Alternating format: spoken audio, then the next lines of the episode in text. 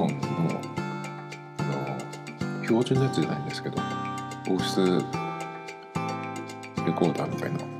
アプリで iPhone のマイクに直接あの入れて録音してるんですが今日はちょっと初めて Mac の GarageBand に直で入れています。でマイクは相変わらず買ってないんですけどずっとメルカリで買おうと思って見てたんですけどあんまりねあのこれっていうのが来なくてずっと狙ってたやつがあったんですけどそれがあのあんまり出てこないんですよね。であの iPhone の最初はあの iPhone のそのイヤホンマイクで撮ってたんですけど本体のねそのマイクで普通に直で撮ったらどうだろうと思ってそしたらあのイヤホンで撮るより全然音が良かったのでこれでもマイクいらないんじゃないかなと思って。今のところだから iPhone の本体でそのまんま撮ってでそれを AirDrop で Mac に入れて、ま、 GarageBand であの BGM とかと組み合わせてるんですけど。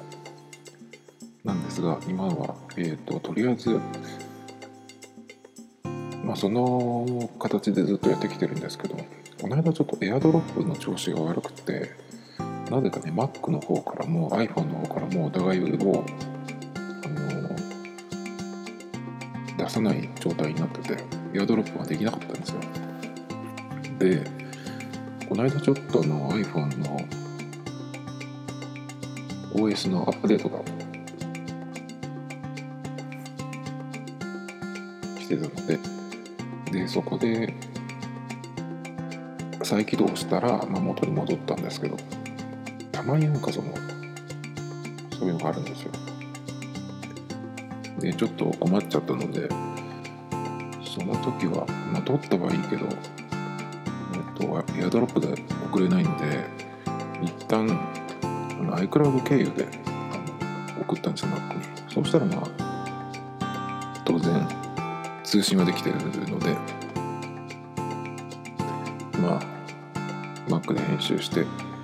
あのカットができたんですけどこれでもよく考えたら今後ねその iPhone 使わなくなったら時のこととか考えると Mac で直でやるっていうのを1回ぐらいちょっとやってみようかなと思ってこの方式でやるんだったらやっぱりマイクが欲しいなと思ってたんですけど。だけどねちょっと一度試してみようと思ってまあ音質もあるんですけどあとはその GarageBand に直で入れてどんな感じかなっていうのも見たいのであのやってみようと思って今やっています。なんですけどちょっとねもうすでに問題があってかねこれをどうしようかっていうのがて今ちょっとこの喋ってる間に2回ぐらいちょっとポーズしたんですよ。一時停止して。るんですけど。そうするとそのスペースバーで GarageBand で録音してるんですけどスペースバースペースバーを押して、えー、と一時停止するとそこであの一時停止じゃなくて停止扱いになっちゃうんですよね。ポーズのボタンがないですこれは。多分。そうですね。ポーズのボタンはなくってまあストップになっちゃうのでそうするとリージョンがそこで1個あの閉じられちゃうっていう形になるんですね。そうするとなんかね例えばピンポンとか来た場合に、えー、まあどこまで喋ったかっていうのはすぐ聞き直せるっていうのはまあメリットではあるんだけどちょっと今のところ iPhone との操作でちょっとあの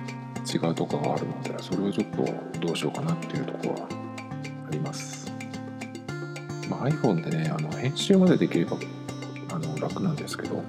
っぱ曲作るのとあとその BGM を入れたりとかっていうのに iPhone の GarageBand だとちょっとややりにくい。ですただ単に曲作るっていうのだったらいいんだけどオーディオファイルを入れてでその組んでいくっていうのはねちょっとやりづらいです。なのでまあ今のところね、まあ、iPhone で撮って Mac であの作るっていうのが一番楽なんですけど。で今日の本題なんですが昨日スタバに行きましてダークナイトフラペチーノっていうかっこいい名前のあのハロウィンのやつなんですけどそれはねあの飲んだんですがその前にレッドナイトっていうのが1個出てたんですよ。でその間にえっ、と1週間ぐらいしてダークナイトっていうのが出てダークナイトなんていうのは、ね、名前が来ちゃったらねもうちょっと飲まずにいられないですね。あのバットマン映画は好きな人としては反応しちゃうネーミングですね。ベリー系のあの味でちょっとなんだろうなココア系とかが入ってるのかな。あんまり違いがよくわかんなかったレッドの方がラズベリーとかのベリー系が強かった気がします。ダークナイトでもそんなに特徴は感じなかったかな。チョコ系とかだったらねチョコ系フラッペだったらあのダークモカチップでちょっと追加してチョコソースかけてくださいとかって頼んだ方がいいかもしれないです。まあちょっとベリー系が入ってるのでまあそれとは違うんですけど。まあそんなことじゃなくてあのスタバに行ってねちょっと思ったことがあってなんでね今この日本だけじゃない日本以外でもしかしたらあるかもしれないけどそのスタバってねただのそのコーヒーショップじゃなくて人によってはブランドと見てる人もいると思うんですよ。でこの間あるお店に行ったらノートが売っててなんだっけなモレスキンかなんかのノートでモレスキンじゃないかもうちょっとなんか再生紙利用したとかってキャンパスだったかな？分かんないけど結構なんか割と普通のノートで、えーと、スタバコラボみたいなねそういうノートが出てたんですよ。お店に売ってて。でこれができるっていうのはあのスタバがねそのブランドとして認知してる人が結構いるからっていうのとスタバ自体もねあの自分たちをそのブランドとして、えー、やってるっていうことだからだと思うんですけどなんでねそのスタバってあの高級路線っていうかねもうちょっとその価格帯の高い一個ランク上のお店とか作らないのかなっていう思ったんですよ。っていうのも結構その昨日行ってその1時間ぐらいいたんですけどその間にね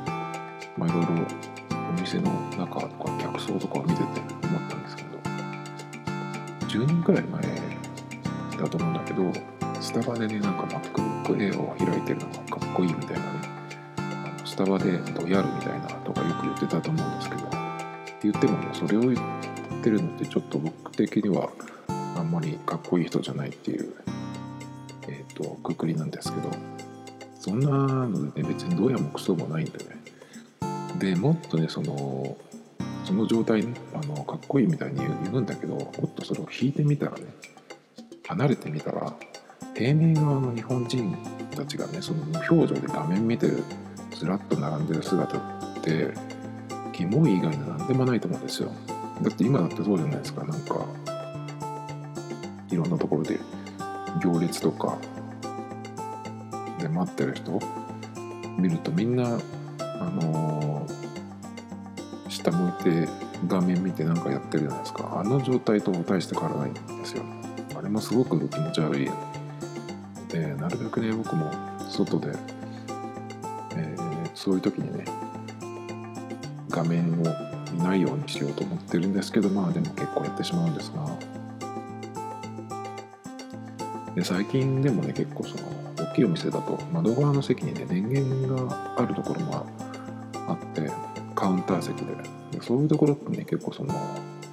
パソコンとか開いたりとかあの学生は勉強してたりしますけどねなんかそういうあの平面側のね無表情の人たちがずらっと並んでるっていうのってねちょっと気味が悪いですねでそのオタク系とかその文系の趣味の人たちにとっては結構その頃からスタバってあのブランド化してると思うんですね。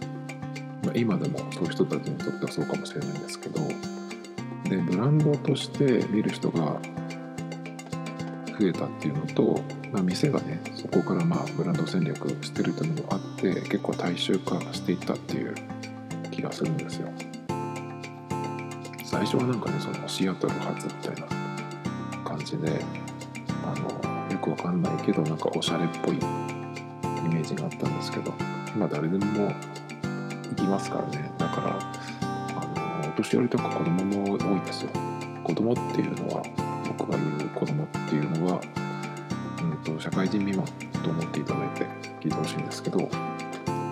で結構ねそのお年寄り本当に目立つんですよ。たまにねあのお昼前とか早い時間にねちょっと寄ったりするといます結構。旅行のなんか計画してるじいさんたちがいたりとかねおばちゃんちもいますけど。でその中でワイワイ喋ってるならねまあまだいいんだけどちょっとね嫌だなと思ったのがなんかその一人でね本とかなんか紙をいっぱい広げてね電卓かなんか出してるあの仕事中のなんかスーツ着たという感じじゃなくてその私服のねあのじいさんがいてで割となんかちょっと常連ぶってスタッフに話しかけてるみたいなね。まあたまにどこの店ともいると思うんですけど。なんかこういう人がもういるような感じなんだと思ってスタバって思って。でもともとスタバってそのサードプレイスとかって言って家と仕事場以外の第三の場所っていうことであの寄ってくださいみたいな使ってくださいみたいなそういうあのコンセプトっていうのがあったと思うんですよ。ただのその喫茶店とかねコーヒーショップっていうのじゃなくてっていうのでその始めたっていうのがあるんでまあ別にねあの間違ってはいないとかねまあ正解も何もないんですけどだけどなんかねその様子を見てたらねなんかもうフードコートと変わらなくなってきてるような気がしてきたんですよ。でスタバってあの、まあ、今ちょっと消費税が増税になったのでちょっと値段がいろんなとこでねちょっと上がったりしてるんですけどスタバってでもそういうのがなくても、まあ、コーヒー豆の原料の問題とかもあって時々値上げしてるんですよ。なんかしれっとちょっと上がってるなっていうのが何回かあると思うんですけど。でフラペチーノなんかもねあの新しいやつだと、まあ、トールでね600円超えるのが当たり前になってきてるんですよね。昔そんな600円なんていかなかったよなと思って550円とかじゃなかったかなと思うんだけどいろいろ入れても結構昔は週34とかで行ってた時もあったんですけどそういう時って結構そのカスタマイズをよくやってたんですけどそれでも600円超えるってなかなかなかったと思うんですよ。でそういうそのぐらいの値段がもう当たり前になってきてるんですよ。でそのちょっとずつその値上げするんだったらもう一個違う形態の店を作ろうとは思わなかったなと思ってきっとその社内でもねそういう案はあったんじゃないかとは思うんだけど今のところやってないですね。たまになんかそのコーヒーをねゆっくり入れるみたいなそういう多分うんまあ目にこだわった店的なねなんかちょ何年か前にありましたねそういうのって。そういうコーヒーショップがアメリカとかでも流行ってるみたいな。のがあったんですけどなんかねだからそういううん何で値段を上げるかっていうのもあるんだけど1個価格帯が上のお店ってなんで作らなかったんだろうとかってちょっと思ったんですよね。でブランドとしてあの認知された時にねすぐやればそのお年寄りとかね騒ぐ子供とかもう来る店とはまた別の店っていうのは作れたと思うんですけどでそれで価格がちょっと高い店にすればいいと思うんですよ。まあなんならその1000円超える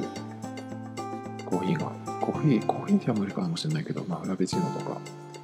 カスタマイズ系のやつだと、まあ、1000円に届くようなね店にしてもいいんじゃないと思っちゃうんですよねそういう店を作ると、まあ、客層が変わるので分かれるので。だからそういうのをちょっと作ってもよかったんじゃないかなとかちょっと思ったんですけどでもね正直もう今は遅いなと思っちゃうんですよ。それをやるのはスタバの名前を使ってはできないじゃない。できないというかねちょっときついと思う。あのスタバの名前を使って例えばねスーパーオートバックスみたいになっちゃうけどスーパースターバックスっていう名前にしてあの値段が倍近くするみたいな店だともうスタバの名前だとちょっとその、まあ、フードコート化してるのでちょっとできないと思っちゃうんですけど。だからもしやるんだったらあのこのお店なんだろうって調べた時に実はスタバが運営してるっていう別の全然違う名前でやるっていう風になるんじゃないかなと思うんですね。それだとブランドは使えないから店としてはゼロからになっちゃう。と思うんですけど結構今静岡では見ないけど都内とかだとあのお酒も出すねスタバっていうのがあるみたいで。でもなんか正直お酒出すってなった時にそのスタバのノリでやるよりはホテルのバーじゃないけどそのぐらいちょっとグッて上げないとやっぱりね民度の低い日本人なんだあのスタバのね名前とともに下がっちゃう確率が高いかなと思いますけどね。だからなんかその今だとそのまあもう遅いっていうふうに言ったんだけどブランドとしてその認知された時にすぐやればっていうのもあるし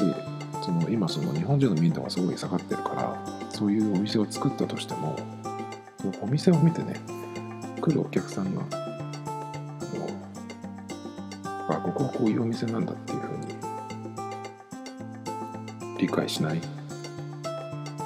ていう可能性が高い気がします。